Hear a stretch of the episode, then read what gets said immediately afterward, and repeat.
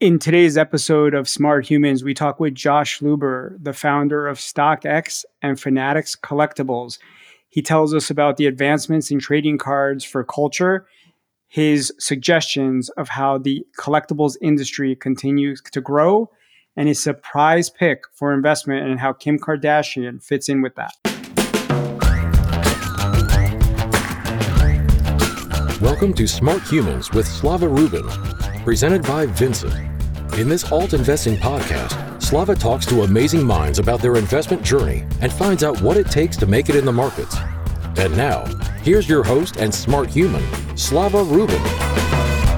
Hello, and welcome to another episode of Smart Humans. I'm very excited about today's guest. We have Josh Luber, who is the founder of both StockX and Fanatics Collectibles. He is well known in the collectible space and has been really pioneering the entire movement. Josh, welcome to the show.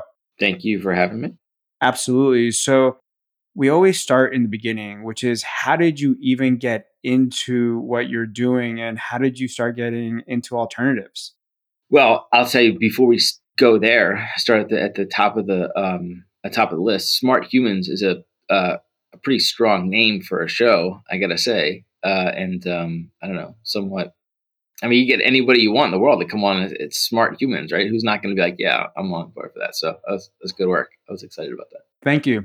So, you know, in talking about, you know, investing in, in alternative uh, asset investing, it's interesting to even, you know, you, uh, talk about it in the context of investing because we all started as collectors and, and many of us still are collectors. And we've seen in the last I mean, the last five years, um, significantly, but uh, but slowly over time, of more people coming in on on just the investment side. But where there was always this question, right? Um, and it used to be a negative divide. It used to be the the investing versus collecting, or you know, in the sneaker world, it was like the sneakerheads versus flippers, what they used to call. It. But the reality is, is that like everybody is on some uh, part of that spectrum because you can't make any reasonable purchase decision for products that are supply and demand driven, products that um, have market value and have market values that change without thinking about that as an investment, even if you're just a quote collective.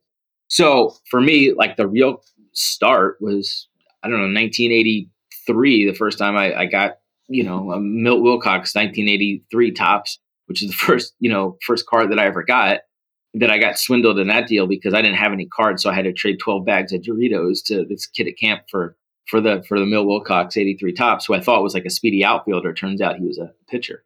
Um, so you know, this is the the this is the dichotomy in, in a in a shell, and it it grows from there. But I will say, and we can expand more on either side as you want. I reached a point in my life after a couple years at StockX, and StockX had reached a certain size and, and level of success where you start to have uh, enough money to make investments that um, can be a little bit risky, right? The first couple dollars that you make go all into super conservative things, into you know 401ks and IRAs, and, and to, so it's it's that second you know hit of money that you can then say, oh, you know what, I can put this somewhere else. And so for me, that happens, you know, at a at a higher clip, um, you know, a couple years into StockX. And the first things that I started buying at that time um, were uh, is was was coincided with me getting back into trading cards. So it was very much driven by trading. What year is that? A couple years into StockX. So for me, it was uh, it was like end of 2018.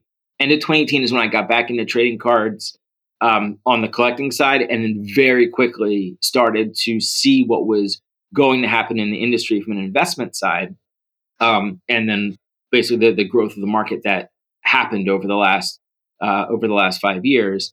And so, um, you know, the, and I'll tell you what, and because you know we we all love cards, this single investment decision, and we'll call it investment decision because the first time that I ever decided to go really long uh, on a card on a player was um, the summer of 2019 and you know, over the last over the previous eight months, I've been buying a little bit here and there, buying some some sort of call it a, a blue chip, you know, cards, Jordans and LeBrons and Kobe's and stuff like that. And uh, the summer of 2019, uh, it was the it was uh, the fourth week of the NFL season. Mahomes had run off four straight games and was looking like you know he'd gone from star to to you know Hall of Famer. and Mahomes cards were going through the roof. Like apps, and I remember exactly where I was. I was actually in a cab in Las Vegas, in an Uber in Las Vegas on the way to the Beckett Industry Summit, talking to people about Mahomes market and how much it was. I mean, it was you know it was like five, six, seven x. You know, just in those four weeks as he just blew up.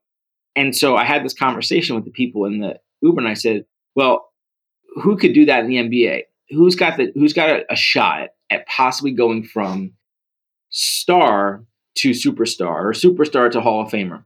And this was the summer after Luka's rookie year, and um, and Luka was overpriced at the time, or at least we thought Luka was overpriced at the time. Uh, P- Prizm PSA 10s were seventy dollars compared to like you know Trae Young was like twenty bucks, um, and so it felt like you know the the gains were built in, and um, and I decided that I was going to go long on Luka. I decided that he had a shot to do what Mahomes was doing, and I bought a ton of Luka Prizm color for the last month of the summer. And there was a card show in Chantilly, Virginia, which is a, regular card show that people are familiar with.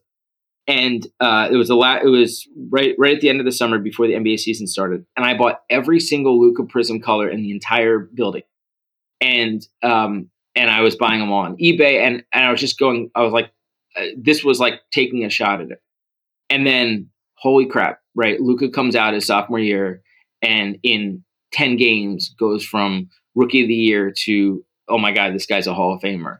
And I'm still making money off of that investment. I'm still selling off those cards. And, and that has basically funded my entire collection over the past three years of how much money I made on that investment because, look, I got super lucky.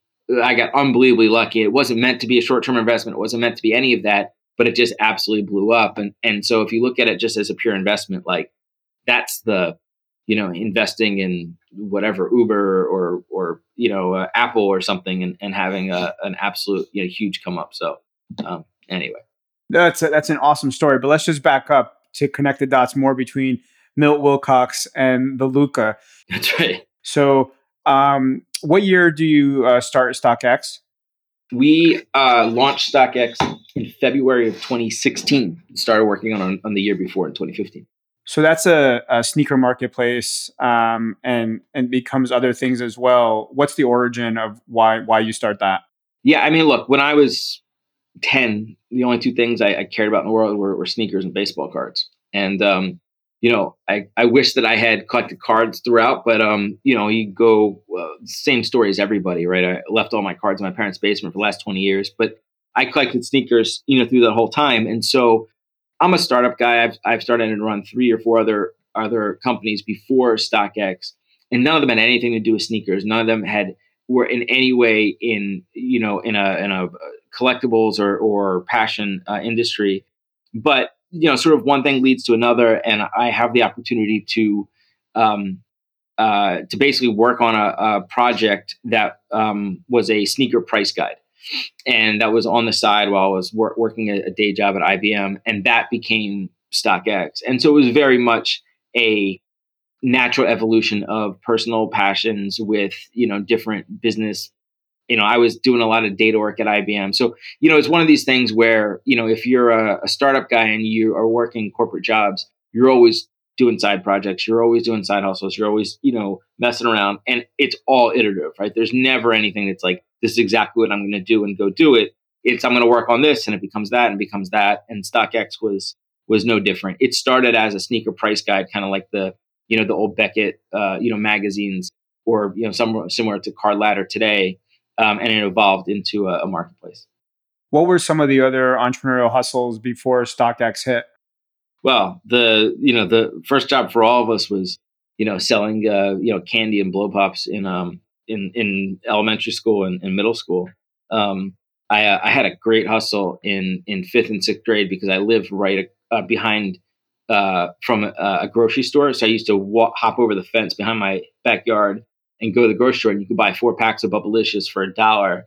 And in sixth grade, uh, they went for a quarter a piece or a dollar for a pack of five. So I could turn one dollar into five dollars very easily so it was a great uh, it was a great little side hustle but um, the first real business uh, that i ever started was um, uh, it was a company that was called uh, well it was called tech experts And this was Geek Squad before Geek Squad, where we would go into people's homes, fix their computers, set up wireless networks. This was 2001. So I went to Emory. I was in Atlanta for 15 years.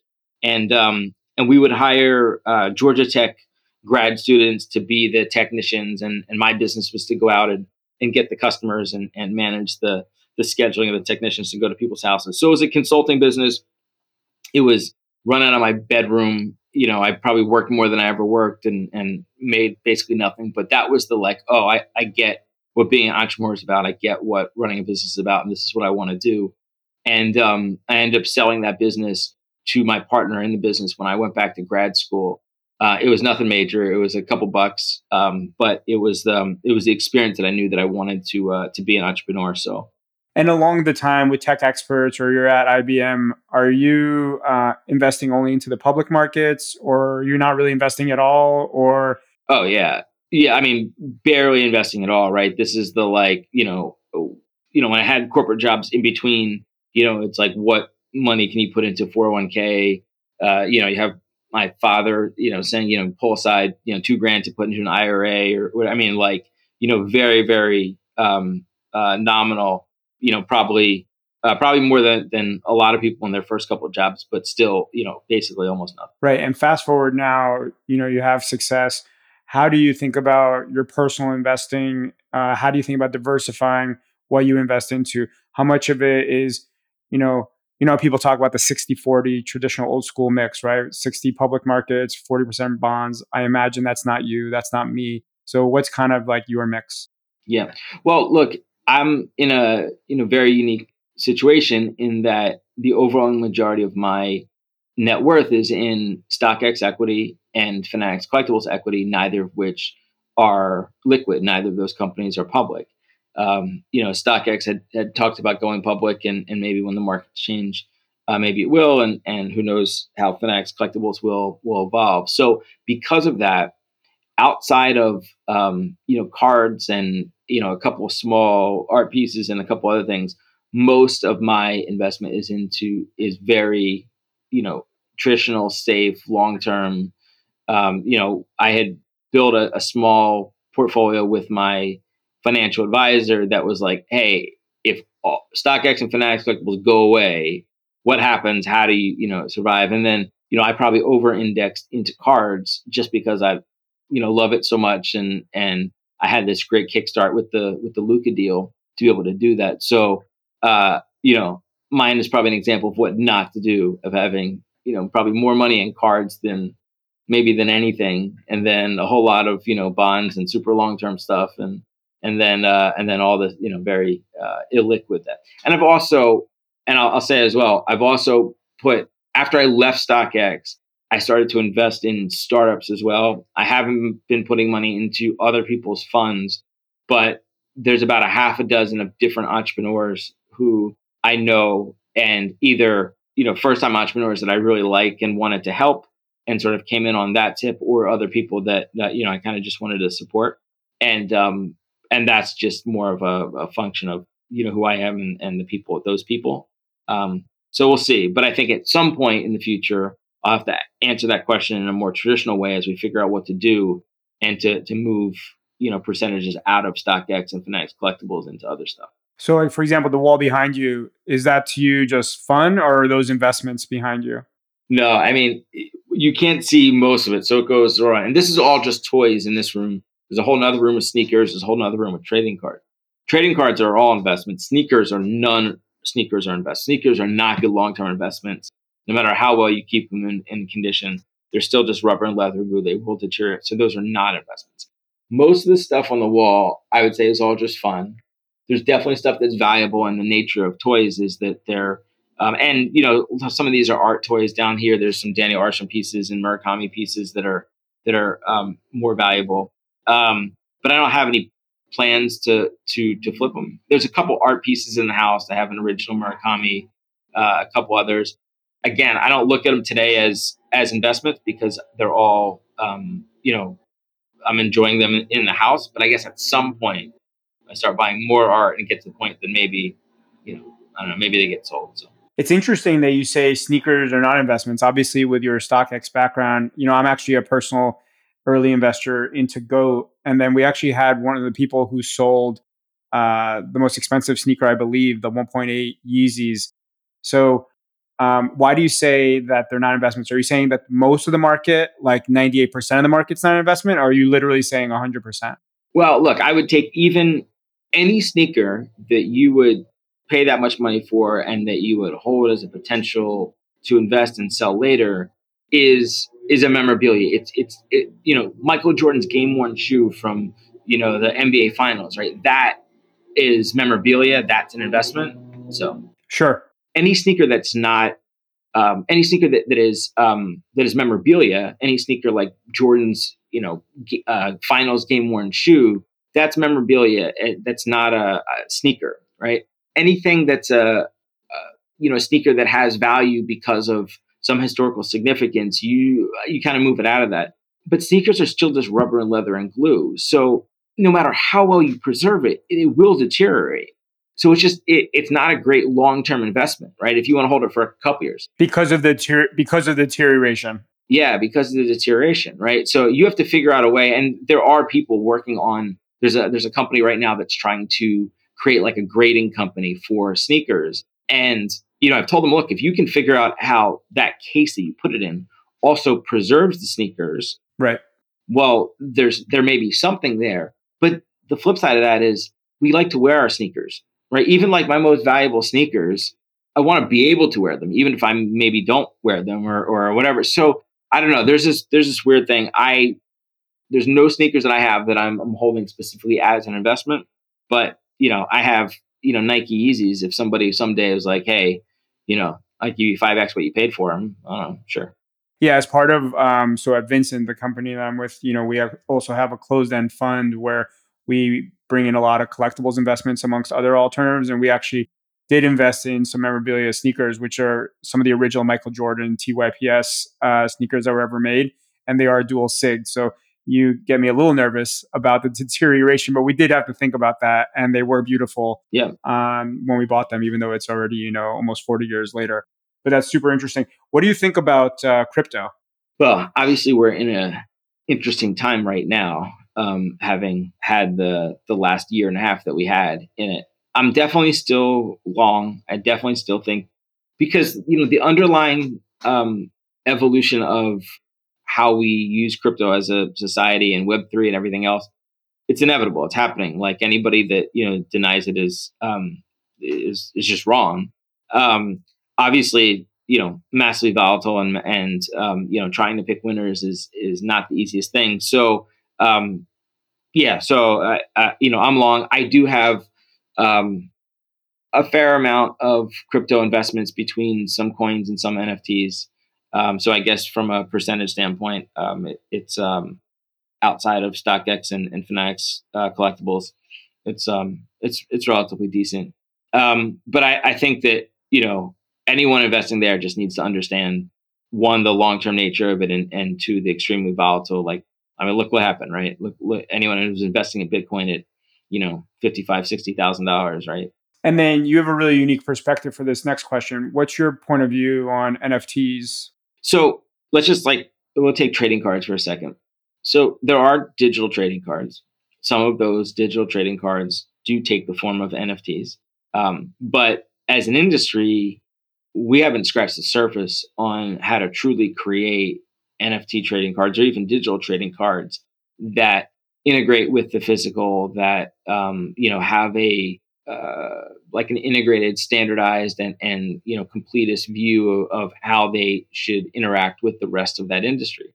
I'm going to assume, and, and I don't have the same uh, expertise in, in other uh, industries, that the same thing is happening as NFTs start to um, to permeate those other industries as well, where they may become useful art, photography, um, you know, and then you know the functional aspects of it as well. So I am long on NFTs. I am um, very bullish that um, there will be very valuable NFTs. But you know, I think we all saw towards the end, right before the crash, that a lot of the the um, uh, I guess consciousness was moving towards understanding the difference between utility and just um, you know pure um, yeah or, or just you know pure uh, digital asset, right? There's and um, and so that for for that reason, right? I, I think we'll see values reflect that. Um, I don't know, like if you get to Ready Player One and you get to a real you know metaverse that we're all there and you have actual digital goods that become so important to somebody then then maybe um, and obviously ready player one's amazing and and you know we all can't wait for that uh, that future. But um, but yeah you know I, I, think we'll just see an evolution of, of, utility as companies figure out the best way to integrate it in. But there's no company that makes any commercial goods um, today that isn't thinking about how they use nfts and how they use digital goods moving forward. Today are you seeking out any nft investments? Um, I have been watching the market uh, carefully since the crash and to try to figure out. Um, there's a couple things I've doubled down on a little bit as as prices have fallen down, um, but not dissimilar to sort of my startup investing. The NFT projects that I've invested in um, outside of like you know I have some Bitcoin, have some Ethereum, um, are primarily people that I know and and people that I, I believe in them and their brand and their you know um, and their like you know like be friends, right? Like that's a that's an easy one. Like I'm more than happy to bet on Gary and, and what he's gonna uh, do with that. Um, so so yeah, um, you know, and I'm still watching it, but you know, in general, uh, again, back to sort of the, the overall premise of my um, state of uh, investing, because so much of my wealth is tied up in in illiquid, uh, you know, StockX Fanatics collectibles. It's all relatively small compared to what um, I might be doing if it was a slightly different situation. And how about some of the more yield oriented things like real estate or private credit? Do you get into that stuff? No. I mean, no, no. I, you know, I own my house. That's about it. Yeah. And then what do you think of today's market? You know, you've mentioned, you know, the crypto crash. Obviously, the the Luka prices have come down for some of the cards. Cards in general for contemporary has come down. You know, the stock markets has some pain. What's Josh Luber's point of view today on the economy, the market, and take it wherever you like. Yeah, I mean, for me, the the thing that is most um, relevant, the thing that's most pertinent, um, is when I look at the startup valuations and the the companies and the, the relevant companies for that. We just talk about, um, you know, StockX as um, being obviously uh, because of me, but you know, some of the companies in the space have already gone public, like Farfetched and the Real Real um, and some haven't. There's been private transactions, and um, so I listened to you know a couple different podcasts and um, and the people that I talk to in the space. I'm really uh, my, like I said, the thing that I focus most is is where we think startup valuations are going and access to capital, particularly now that you know, I left Fanatics Collectibles, so I'm trying to figure out what I'm going to do next. I have a couple ideas, although I haven't locked in for sure. But at some point, I'll probably need to raise money again um, you know, how that impact again, you know, valuations and access to capital and you know all of that, how it impacts when StockX might go public, how it impacts when Fanatics might go public. I mean, these are the things that are most relevant, you know, to me personally. And then, you know, for better or for worse, I you know, I think I've outsourced a lot of looking at the rest of the market to my financial advisor, who I've been with for a long time now and who I really like. Um, and so, yeah, that's from a personal standpoint. So yes, you just mentioned that you left uh, Fanatics Collectibles. I mean, I think that's pretty fresh news, right? Um, yeah. In the last little while, so can you share like why did you leave? You know, um, how did that evolve? And obviously, the next question will be what are you thinking about next? But first, let's focus on, you know, because it's so interesting that you joined Fanatics, helped to bring forward Zero Cool, which is you know the idea of moving cards beyond just sports cards. And um, yeah, take it away.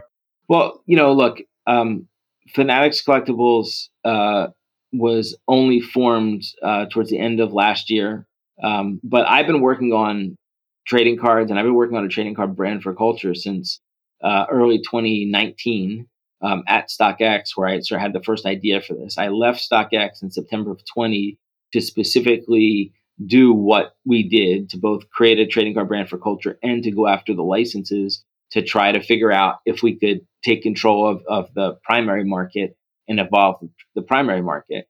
Um, I sat down with Rubin for the first time in November of 20 and really laid out the plan for what I thought could be done.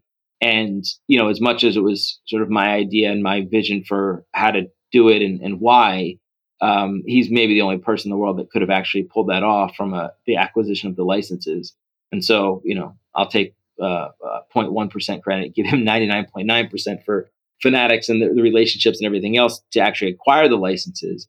But we spent all of 21 very quietly working on all of this, working to acquire the licenses, to build Zero Cool, to build the team, um, and to uh, build the company that would become Fanatics Collectibles, such that when January 1 of 22 came around, we could acquire Topps and, and continue on. So for a lot of people, it feels like, you know, we've only been doing this for a minute, but I've actually been working on this business in, in some form since since January of 19. Um, and as you know, most entrepreneurs and most startups, right, it looks like you know overnight success, 10 years in the making, right? It looks like all you see is this, but you don't see all the stuff below the fold. Um, and so we've been doing it for a while. Um, and I'm a startup guy, and, and, this company had a $10 billion valuation on the day that we started. Uh, it'll probably um, have a, a, a bigger uh, a bigger number at some point soon as well.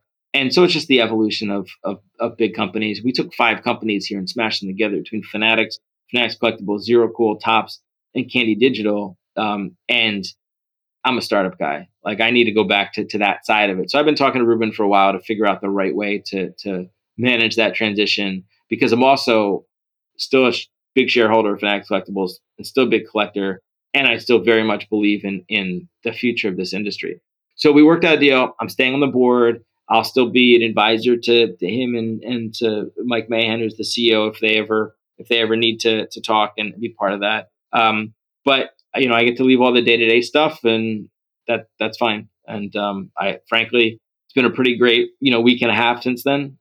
I've watched a lot of TV. I don't know if you've seen The Boys on Amazon, but I'm just finished season one, so nice. And maybe not everybody understands what trading cards for culture means. So can you just explain that a little bit more and give like a case study of kind of what you brought to market with Zero Cool?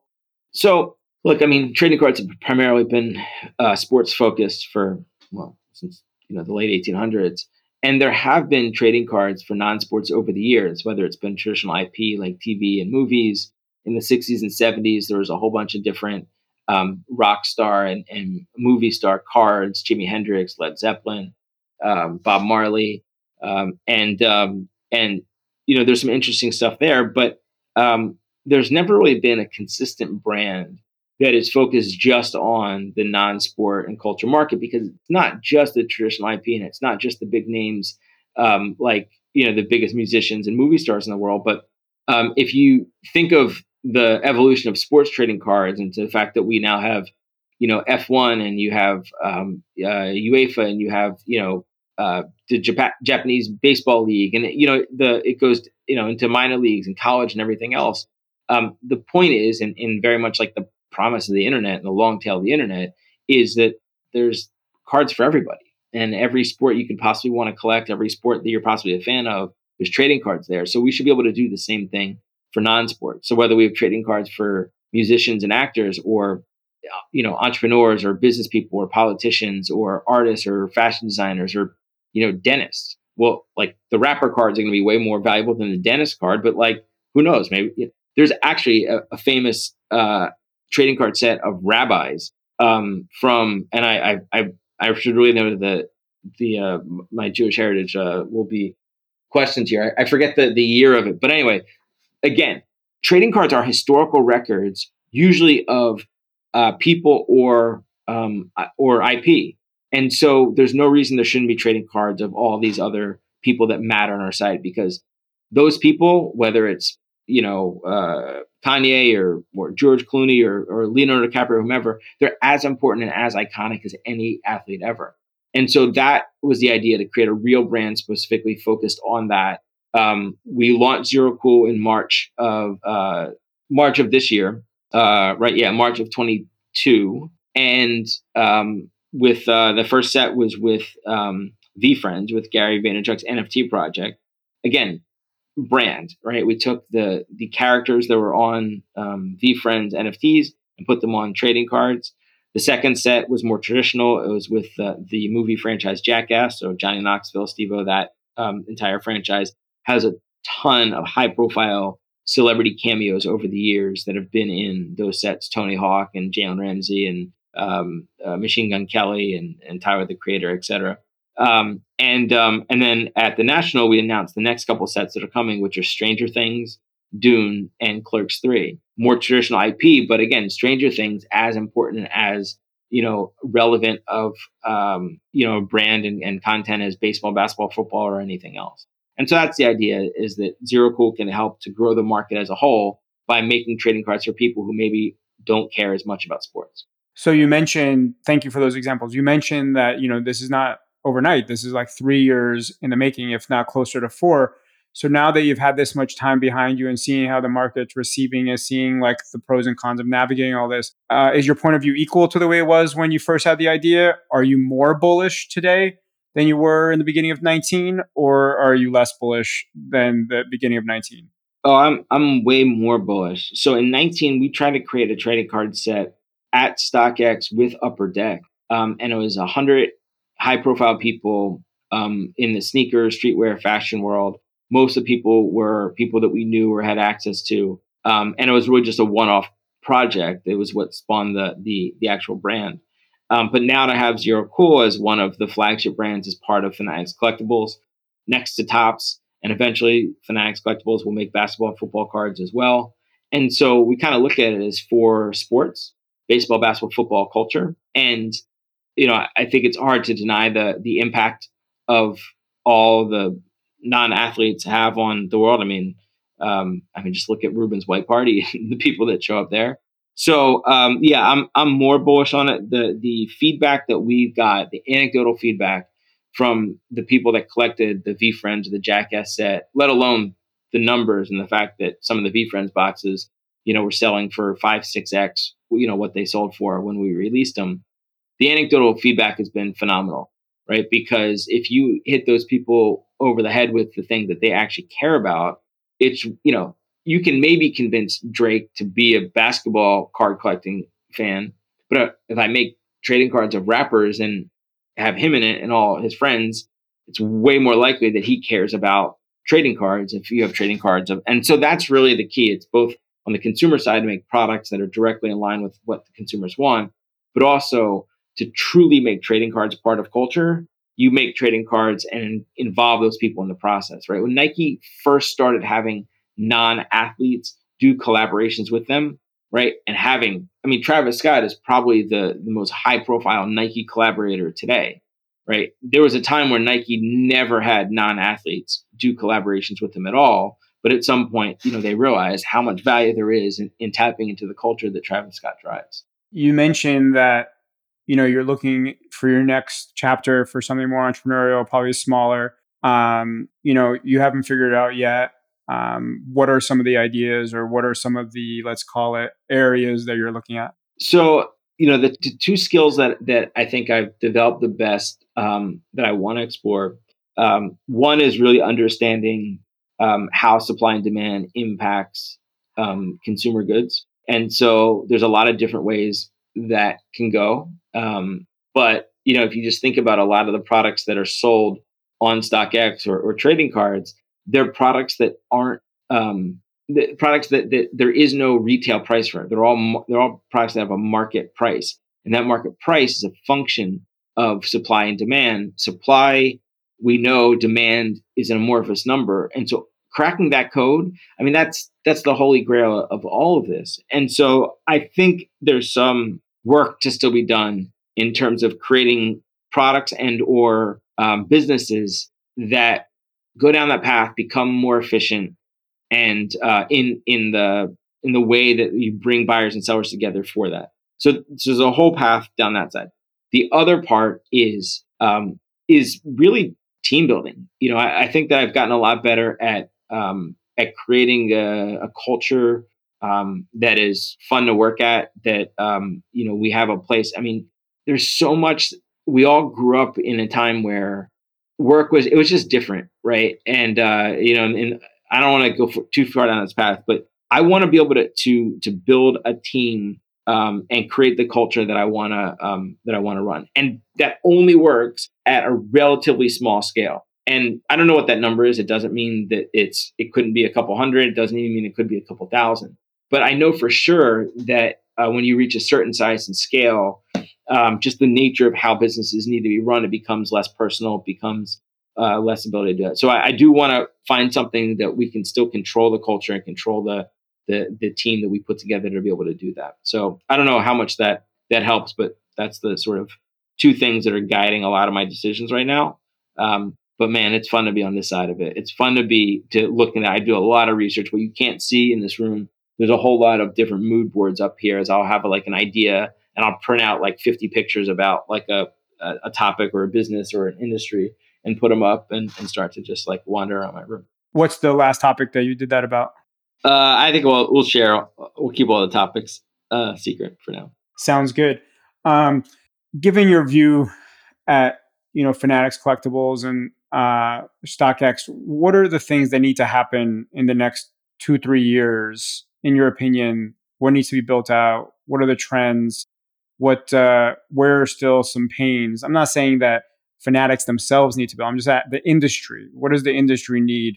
You know, to take it to the next level. You know, the last three four years um, has been about everyone in the industry um, getting themselves together, um, standing companies up, acquiring companies, building teams, building the infrastructure. Um, you know, you, you see this as, you know, PSA has gone from having to shut down to be able to, to you know, uh, they just announced another, you know, low end uh, $22, you know, grading service, right? Um, they've created the internal processes and efficiencies to be able to scale their business. Um, and we're, we're seeing this across the board. You know, the national this year was, it was amazing to see how many, um, uh, how, how, big the corporate section was and how many businesses are involved and, and how people have evolved their own businesses. It's time for all of us now to start talking out to mark, market outside of our own walls and bring new customers in, right? It's the way it has to work. You have to get your own house in, in place first before you can start the, the outward, you know, demand creation, bringing people in. But that's what has to happen next. We all have to be able to to grow the hobby by bringing in more people, by making it more accessible. And it means not only um, outward demand creation and marketing, but also it means how we work together because you know it's a, a delicate ecosystem that has to work together, right? Between Fanatics Collectibles making cards, uh, people who the the the distributors, the hobby shops, the people that are grading, you know, the marketplaces, the vaulting, you know, everything about it. It has to work together. It doesn't mean that one company has to do it all. It doesn't even mean that there needs to be business relationships between them. But you know, take something as simple as what do we call cards, right? Today, you know, there's so many parallels. There's so many different um, uh, uh, cards that are made. Um, SGC, BGS, and PSA might actually name a, a Prizm color parallel three different things because there's no standard metadata because Panini doesn't put out a metadata list that says, hey, this is exactly what everything is called, right? By the way, that should be on a chip in the card that you know every grading company can hit and every vaulting company can hit, and everybody knows exactly what that card is called and where it's printed and everything else. Uh, not pointing fingers at anyone, right? Maybe Fanatics Collectible solves it, maybe Upper Deck solves it, you know, maybe Leaf solves it. Who knows, right? That's a great idea. But like that, like it's these things that that will one as we bring more people in reduce the friction for people to stay in and for people to be able to, to continue to be hobbyists they can't just come in look for a quick flip and leave like we need to, to create long-term hobbyists so any other ideas of you know this is a major pain in the industry that somebody needs to solve uh, i mean there's a ton of, of pain points that everyone is is still working on but um, you know I think one of the big ones right now is fragmentation of, of marketplaces and vaults. Um, that'll contract the other way, but right now, I mean, I haven't uh, I haven't dug deep into it, so I'm making no judgment, right? But um, the uh, arena, um, what's it called? Arena something? The Derek Jeter? Yeah, Jeter's Jeter's new business. Yeah, yeah, right. That's a marketplace and grading company. Do we need another marketplace and grading company? I don't know. Maybe, maybe they become the winner in, in both, right? But you know, fragmentation is the enemy of um, of growth in a lot of ways because you don't have you know the more liquidity you have in one place, the easier it is to figure out uh, what's a fair price for it. The easier it is, um, you know, to make sure that everybody is is paying a fair price. And that was the whole premise of StockX, having one single product page where you have bids and asks all at the same page. Which, by the way, we just copied from the stock market, right? We didn't make that up, right? But that's what creates the efficiency by having everyone in one place every bid and ask in one place. The trading card right now industry is going the exact opposite way by all these marketplaces. By the way, great for buyers looking for deals. If you're trying to, to pick up something, you know, there's five different auction houses that are that are going off, right? There's you know all the different marketplaces that are, are coming up. So that's great, but it's not good for for growth. It's not good for efficiency. It's not great for for liquidity. So we will see a contraction at some point. No idea how and and and uh, when. Whether people consolidate and people buy others, or whether people just uh, fade out. Um, but marketplaces, auction houses, and vaults, those three areas um, need to be um, standardized and, and more liquidity. That makes a lot of sense. What predictions do you have for what two to three years out looks like for the industry? And when I say the industry, I mean collectibles as a whole. So take it wherever you want.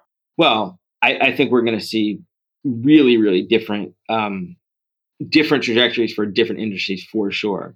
Um, trading cards I think in two or three years, we're on the precipice of the next major uh, growth, of the next major spike, right? We'll have a couple years of now people continuing to build their infrastructure, creating that demand, um, creating ways to work together. But none of that stuff will really be in full bloom yet. That just can't be for for that long. Um, so again, so I, but I do think that we'll be moving in the right direction, and we already are, such that we'll be on the precipice of the next really great big uh, um, boom. Um, outside of that, I mean, there's a million places to go with that. I'll bring up one topic we haven't talked about, which is comic books. Um, I am not a comic book collector. I was not a comic book reader as a kid. Um, through some friends, I've started to look at the industry a little bit more and pay attention. And and um, but comic books seem to be undervalued. Uh, same thing with um, I'm a big fan of um, Nintendo and, and Wata and the um, you know I have I don't know if you can see here I have I have uh, five what do I have I have five uh, games. None of them are super expensive or they're not high grades. They're just you know Super Mario Three, Punch Out, Zelda, Kung Fu. Right? They're just games I love. But I think that's a super interesting thing. Yeah, I uh, I played that original Kung Fu as well. Right. Right. Well, how old are you? I'm, I'm 44. 43. Yeah, right. So Kung Fu was massive. When you look at that, everybody knows the other four games. Not a lot of people know the Kung Fu. Yeah, that was amazing. Um, so I think both comic books and uh, video games, neither of which do I have big positions in, neither of which uh, am I planning to put real money into it just because I have so much money in other places. Um, I think both of those are really interesting. I think they're undervalued. I think that um, because of their place in our culture growing up. I mean, even just the conversation we just had around Kung Fu, both of them and their place as it relates to big IP that still continues to, to grow. Um, and the fact that they're both gradable, standardized, all the things that, that create an actual asset, um, which maybe sneakers don't, as we talked about earlier. So I, I think both of those two um, are um, are ones to watch. And then um, to the listener who's trying to decide do I get into collectibles, do I not get into collectibles? How would you advise them today about potentially investing into collectibles outside of just their passions? Yeah, I, I mean, you got to really do a, a, lot of research first to figure out what's going on, which is obvious, maybe stating the obvious, but um, trading cards are really hard for people to get in. By the way, adding to our list of things the trading card industry needs to do better, it's um, creating pathways of education for new consumers to come in and understand, even just to understand all the different parallels of a, of a set or, or whatever it is. Um, so, um, yeah, um, but you know, I'll say the best thing you can possibly do, no matter what uh, part, whether collectibles you're interested in, is find a Sherpa, find an expert of somebody that you can lean on and, and call for questions and go down that path. Um, you know, I had that person as I was getting back into trading cards um, who was you know enormously valuable. Um, and look, a lot of this stuff is is about the relationships anyway, um, because all these industries are relatively small in terms of the number of people that are in them that drive the business um, that are in the different places. So it's super helpful to be able to know those people and network through it, which will also help you as you want to start making bigger purchases or or finding certain rare items in different uh, in different parts of it. If you're going down from an investment standpoint, all roads lead to you know the the scarce, the valuable, you know the rare. Um, it doesn't mean that you know everybody has to buy the most expensive things, but you know that's that's where where value is. Um, and so you know the more people that you can know and, and network through your industry, you know the better chance you're going to have of being able to either find it, sell it if you get it right. If you pull a if you pull a massive card today, what are your options? Like you just you have to give it to Goldin or PWCC or something like that because you don't have a network to be able to sell a high value card. Who was your Sherpa? Uh, Jason Kuntz, uh, who uh, runs um, OTIA Sports and now runs ISA Grading. Um, and so uh, he was actually, uh, so he lived in Detroit when I lived in Detroit. I, I, now live in Austin. I moved a year ago, but when I was running StockX, I was in Detroit for the past six years. We started looking at trading cards at StockX because we were always just looking for what other products might make sense to put on the site. And as I was networking my way through the trading card industry, it was actually Steve Sloan at PSA who, you know, it was obvious to go talk to people at PSA. Um, and he's like, oh, well, if you're in Detroit, you should know Kuntz. He's in your backyard. He's one of our biggest submitters. And so I met um, Jason in probably early 20 or mid 2018. And, um, and then he helped me along the way as I got back into it and to understand it and all that. And then we've done a, you know, ton of deals together and it's become one of my closest friends. Nice.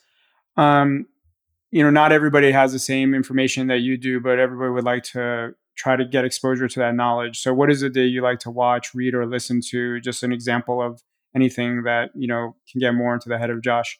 Yeah, I mean, you know, there's um there's like a half a dozen decent podcasts in the card industry. Um, you know, I, I think if you like the the long form um, and uh, personal interview um, uh, style, um, Jeremy Lee's podcast is is good for that um, to hear long stories, and he has people on there who will you know sit and talk for two or three hours and give you know everything about it. Um, the Sports Card Nonsense show on the Ringer is you know has its flaws for the the structure of it and the fact that it's on the Ringer, but also um, I think they do a really good job of bringing on uh, good guests and, and hitting the top points.